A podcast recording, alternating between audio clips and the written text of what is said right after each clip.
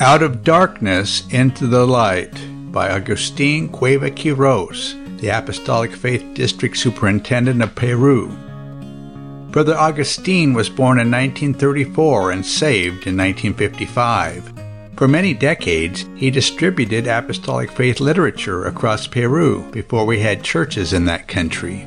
In 2012, when our work there was established, he embraced it wholeheartedly. Today, at age 87, he still travels as often as possible to evangelize and encourage those in the coasts, the mountains, and the jungles of Peru. The family I was born into was Protestant Christian, my parents and grandparents were all believers, and my father was a pastor who founded our local church. We lived in a small village in the northern Andes Mountains of Peru at a time when Protestantism was not accepted. Only the Catholic religion was protected by the state, and evangelicals were considered heretics. Witchcraft was also practiced in our region, and when I was seven, an aunt took me to my first spiritual session. When the man leading the session saw me, he called me to his side and said, This will be a great man. No one will overturn him, and he will have power over all the spirits. I did not understand what was going on, but my aunt began taking me to these sessions frequently, and my understanding grew. At age 13, I decided to leave home. My father tried to dissuade me, but I was determined. With no real plan of what to do, I went to some nearby cities looking for work. Most would not hire me because of my age, but a man in a coastal town took me in to work on his ranch. There, I began to expand my understanding of the art of witchcraft, working with at least five different occult teachers. There was a restlessness inside that drove me, and I studied several different types of magic. I was trained to use local herbs and a variety of instruments to make concoctions for rituals and learned incantations that summoned spirits. Six years later, in August of 1953, I returned home to see a cousin, and she told me that a group was planning to hold a session that night to cast out a spirit from one of our aunts. Since I knew what to do, I went to assist. The witch who was leading the session was a well known medium. She did not know who I was, but she called me over and was able to tell me about my past.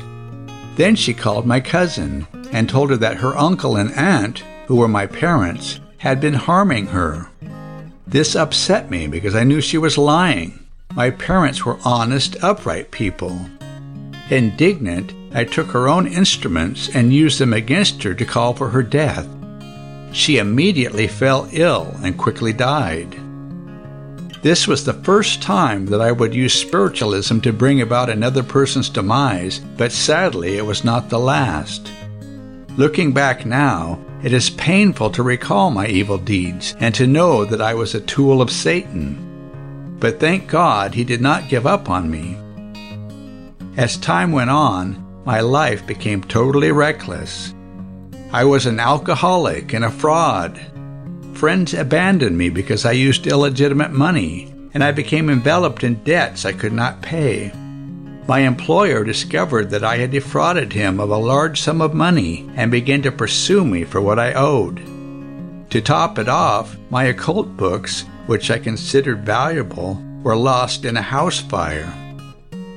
Around that time, my father sent me a letter that impacted me deeply. It included a Bible verse from 1 Corinthians which says, But now I have written unto you not to keep company, if any man that is called a brother be a fornicator, or covetous, or an idolater, or a railer, or a drunkard, or an extortioner. With such an one, no, not to eat. And also this verse from Revelation 22 For without are dogs, and sorcerers, and whoremongers, and murderers, and idolaters, and whosoever loveth and maketh a lie. Those words pierced my heart. I said to myself, Augustine, stop and consider. You are one of those. I felt so badly. My father said he suffered to see what I had become. Yet my family could not turn me to the true path.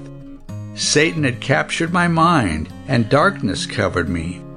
I sought refuge in the mountains, at the coast, and in the jungle, but everywhere I went, my reputation preceded me, and I found no place to hide. Eventually, I was sent to jail in the city of Cajamarca on charges of fraud. A friend who was a lawyer helped arrange for me to work off my penalty. The deal allowed me to work during the day as a custodian at a parish, and in the evenings I returned to a jail cell. One day, I happened to notice a flyer in a waste bin. The subtitle asked, Are you happy? And that question resonated in my ears from 3 in the afternoon until 10 o'clock at night. I was not happy. There in my cell, I finally began to pray. My father had said that God was powerful, and I told God that if my father was right, then I would serve him and suffer for his cause. That night, I was born again. My debt of sin was truly more than I ever could have repaid, but Jesus paid the penalty of my sins on the cross, and he forgave me of all. The Lord freed me from witchcraft idolatry, alcoholism, and so many other vanities. My spiritual chains were broken by the power of Jesus Christ. When the sun came up the next day, I had a new mind.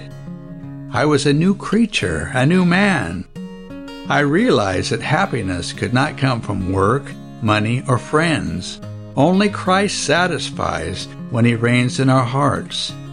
The darkness in my life had disappeared and God's light was shining. It was thrilling.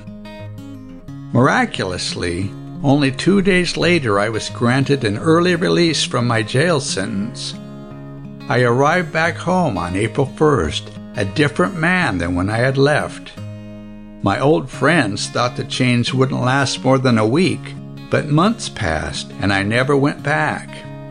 Christ had made a change that neither my father could make nor the pastors who visited our village. Christ transformed my whole being. A few years later, I felt led to move to the town of Chica. I was offered a place to rent in a home where the current tenants were being evicted for not paying their rent. When I visited the home, the old tenant served lunch to the landlord and me. However, the food tasted strange and I could not finish eating it. Immediately, I felt sick and excused myself to get some fresh air. I walked a ways and then collapsed under the shade of a tree, and for four hours I suffered there, thinking I might die. When I was finally well enough to walk back, I found the landlord and told him what had happened. He explained that the man's wife was a witch she had poisoned me out of spite. The whole next week, I continued to feel unwell and could not attend church services. Finally, I asked my pastor to pray that God would show me what was going on. I did not pray for healing because at that time I thought divine healing had only been a sign for the apostles. Well, I was very mistaken. That night I had a dream that God healed me, and when I woke in the morning, my body was whole. God convinced me that divine healing was for yesterday, it is for today, and it will be for tomorrow. God is the same, and He has not changed. After that healing, something arose in my soul that I could not keep quiet. I wanted to go tell everyone in every place what Christ had done for me. I had no money for transportation, but Christ was by my side as I traveled by foot to hundreds of villages, entering homes and sharing my testimony. God also confirmed His word. Through prayer, many sick individuals were healed, souls were converted, and lives were transformed. At age 27, I married a young lady named Maria Lastania, and together we had seven children. I found Maria to be a person given to prayer and to caring for our children and the brethren who would visit us. She became a great help to me as I continued sharing the gospel in the villages of Peru. After we married, we lived near the coast in Monte Seco. That town was known for people who lived on the margins of the law. the major employers there bribed the police to stay away so that criminals could work without fear. I had also lived there during my most reckless years, and when I returned as a Christian, they resented and persecuted me. They would wait at night to try to attack and kill me. That was a very difficult time and could have been disheartening if God hadn't protected and encouraged me. We started a church in a small room in our home, and in two years' time, we had opened three more churches in other villages. Though I had never been to seminary, truly I had the best teacher, the Holy Spirit. We encouraged evangelism following the pattern of biblical examples, and the work expanded rapidly. We especially utilized printed literature in the form of tracts and saw Isaiah 55:11 fulfilled. So shall my word be that goeth forth out of my mouth. It shall not return unto me void, but it shall accomplish that which I please, and it shall prosper in the thing whereto I sent it. Some villages were opposed to hearing the message of the gospel, but I had no fear to preach in those places. Where pastors had been rejected in the past, the Lord opened doors for us. One time, villagers rose up to kill me, but in a miraculous way, God caused some of the most feared men of the village to come to my defense, and no one touched me. In the hardest places, God was glorified. In one home, a child had fallen sick with a deadly disease. The parents had no hope. They expected he would die within a day. After prayer, God healed him, and then with tears, his parents gave their lives to Jesus. That miracle affected the whole village, and soon a church was established there. On another occasion, I was bitten by a snake, and in moments my hand and arm swelled. Pain shot through my arm. I rushed to the hospital, but the doctor would not help me. He said, Let your God heal you. I left his office and in the waiting room encountered a couple whose child was hospitalized because of a bullet wound from a hunting accident. I shared with them the love of God, and as I spoke, I felt my arm and fingers loosening. The swelling disappeared. God healed me right there in front of them. I told them, Christ did this in your presence so you would believe. Weeping, the parents and the son all asked Jesus to be their Savior and healer. Truly, God uses diverse circumstances to show His love. My desire to see God's kingdom expand only grew, and the Holy Spirit continued urging my life more every day. In 1970, I talked to my wife about dedicating myself to full time evangelistic work. She agreed to it, so we closed our business, canceled our accounts, paid off our debts, and acquired a stock of Bibles and gospel literature. Only three months later, I made a huge mistake that nearly stopped me in my tracks. At the start of a ministry trip, I left my belongings in a hotel room while I went to breakfast. In that short time, someone entered my room and stole all of my money. I was devastated and had to borrow money just to get to my destination. However, once I arrived, a young boy greeted me and shook my hand. He said he had to leave right away, but in the handshake he had given me something. It was the money I had borrowed, plus what I had spent since leaving home. I asked around who the boy was, but no one seemed to know him. I learned that Jesus knows our needs and He supplies them. When I was 45 years old, my life changed paths again. My desire was to support the gospel work in the native communities in the Amazon jungle, so our family relocated from the coast to the jungle. Those communities were largely overlooked by society. The living conditions there were extremely primitive but I did not mind because my dream to reach these distant areas had come true. God opened doors there as well, and we saw the gospel message transform lives. A little over a year after we moved, I was in a traffic accident that fractured my left leg in multiple places and nearly severed my foot.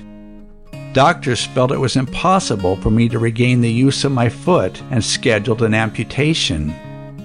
Then, on the day of the surgery, after removing my bandages, the doctor was surprised to see that the flesh had finally started to heal. The amputation was canceled.